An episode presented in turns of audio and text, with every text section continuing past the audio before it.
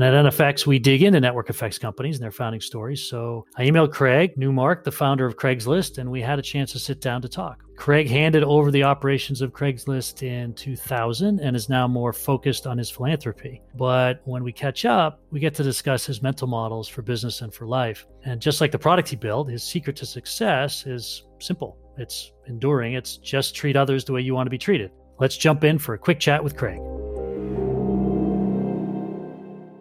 Yeah, well, Craig, it's uh, great to have you on the NFX podcast. And uh, you and I had a chance to meet uh, a few years back. We went on a on a hike around Mount Tam to, with Jim Buckmaster, and we're talking about future of the world, future of the internet, Craigslist.org's place in it, and uh, it was very memorable for me. And you know, so pleased to to have you here today, uh, given your sort of um, old time nerd status and uh, sort of representative of the sort of hobbyist and creative era of the internet. So pleased to have you here. So thanks for coming on. Hey, it's my pleasure. So thank you it, it's the case that um, you know everybody knows about Craigslist.org. It's uh, one of the great marketplaces in the world, uh, one of the great companies with network effects, and certainly as NFX, we focus on network effects all the time.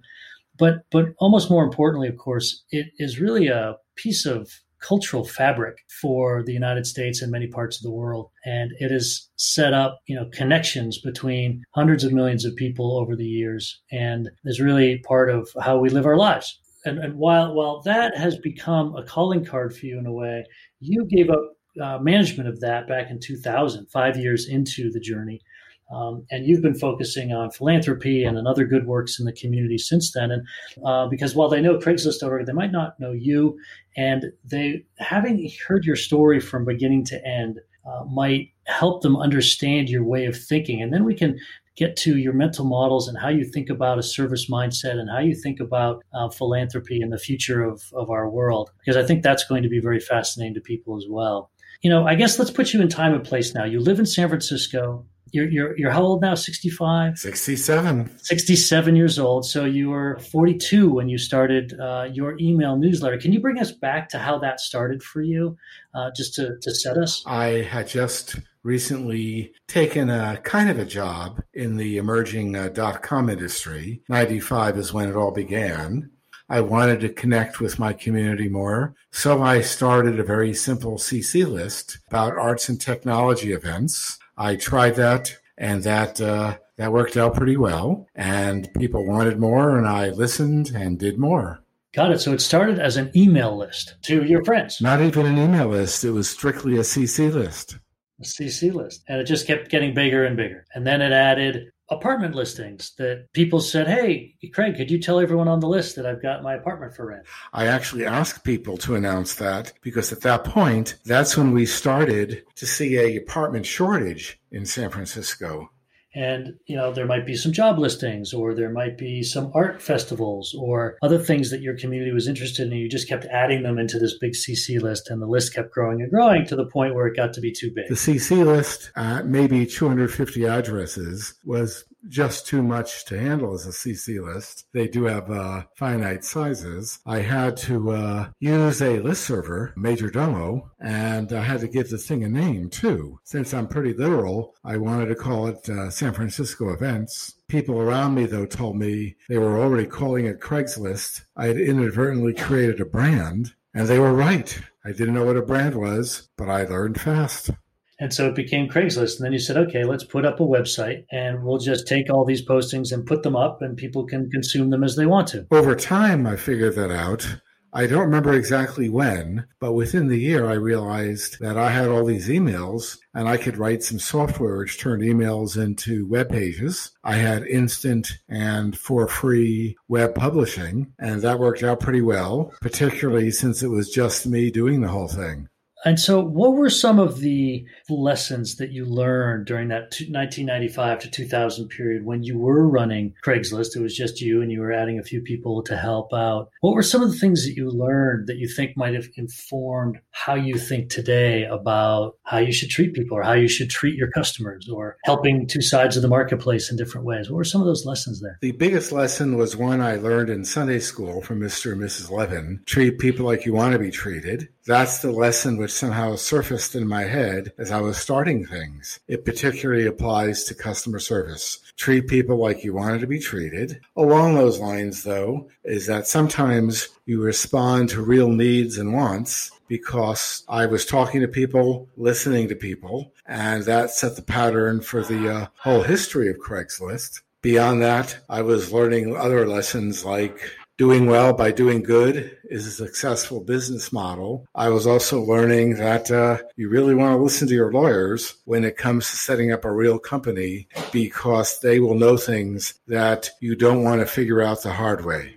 You know, one thing that I would ask if you could um, think through some of the hard times that you went through uh, with Craigslist, whether it was with eBay or other things. If you could tell us that story, that might be helpful to founders to understand how to get through some tough times. There were some uh, big distractions, you know, where I had to uh, learn more and all that. But the deal is that when you have a good team who prepares you well, things are much better than you think. And uh, sometimes you have good uh, help in the form of communications advisors, financial advisors, legal advisors the hard part sometimes is just knowing when to really, really listen to advice, knowing uh, when to trust your instincts and when to listen to experts. When in tough times, make sure you're surrounded by great people. And make sure you're seriously listening, which is often a uh, real challenge. It's often a challenge to listen because you can't open your mind or you can't open your heart. Uh, listening is a skill which some people acquire naturally without help, but uh, I'm not one of them. I uh, had to get a lot of classroom instruction listening, had to do a lot of list, uh, of uh, reading, and then I had to get yelled at a number of times. Yeah, because I think a lot of people think they're just good at listening. Like it just seems like breathing air. A lot of people are good at listening, probably though the uh, human norm is not so good at listening. And how do you keep yourself open to new things, Craig? I just uh, remind myself that I know better, I should do better, and that works a lot of the time, but I am still uh, quite completely uh, imperfect.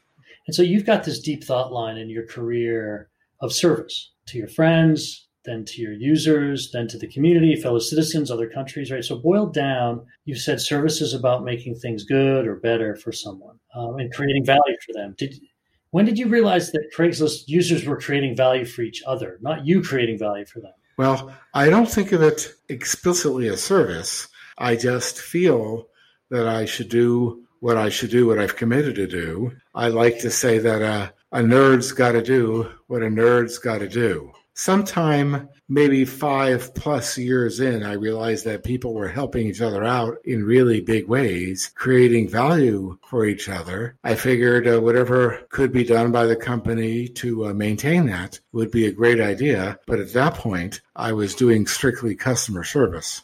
And when you say customer service, you were answering people's emails. Yes. Got it was everybody in the company kind of in customer service? Is that was a, that a philosophy that you brought? Arguably so. Everyone thinks about uh, the customer, and there is explicit customer service.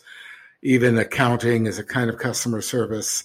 And that's, uh, I would say that's front of mind among the technology staff. You'll notice that I haven't mentioned anything about marketing since, well, we had a brief attempt at a little marketing in 2000, put a couple of ads uh, in HR magazines for job postings. That's it it just grew on its own. What do, do, you look back and think of what conditions allowed it to grow without any marketing? Basically, did something simple, effective, useful, stuck with basics, didn't do any fancy. Used the design principles that people wanted rather than the design principles that uh, a designer might want.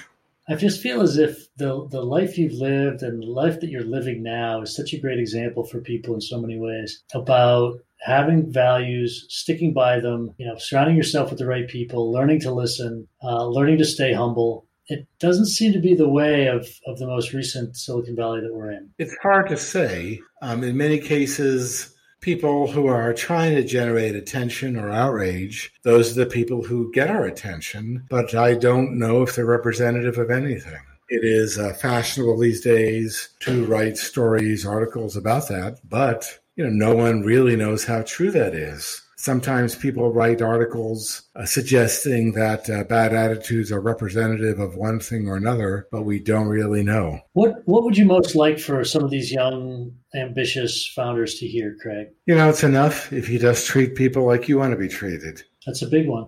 The golden rule, right?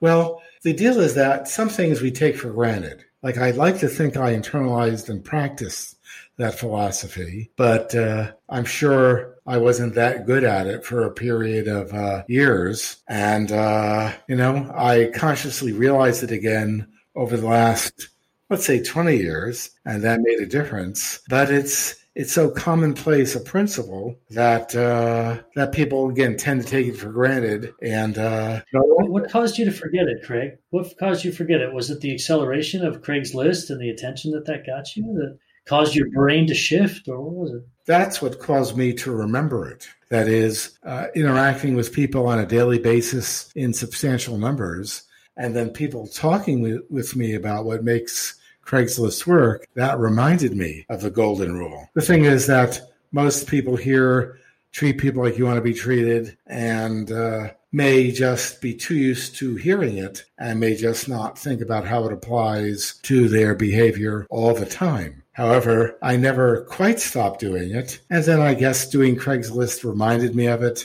And then it reminded me of it even more. And while I'm not perfect, I try really hard. Um, well, Craig, this has been a real pleasure to spend some time with you today. I appreciate you taking time out of your day. And um, uh, I want you to know that uh, we really appreciate all that you've done and all that you continue to do. Oh, it's uh, my pleasure. I really appreciate it.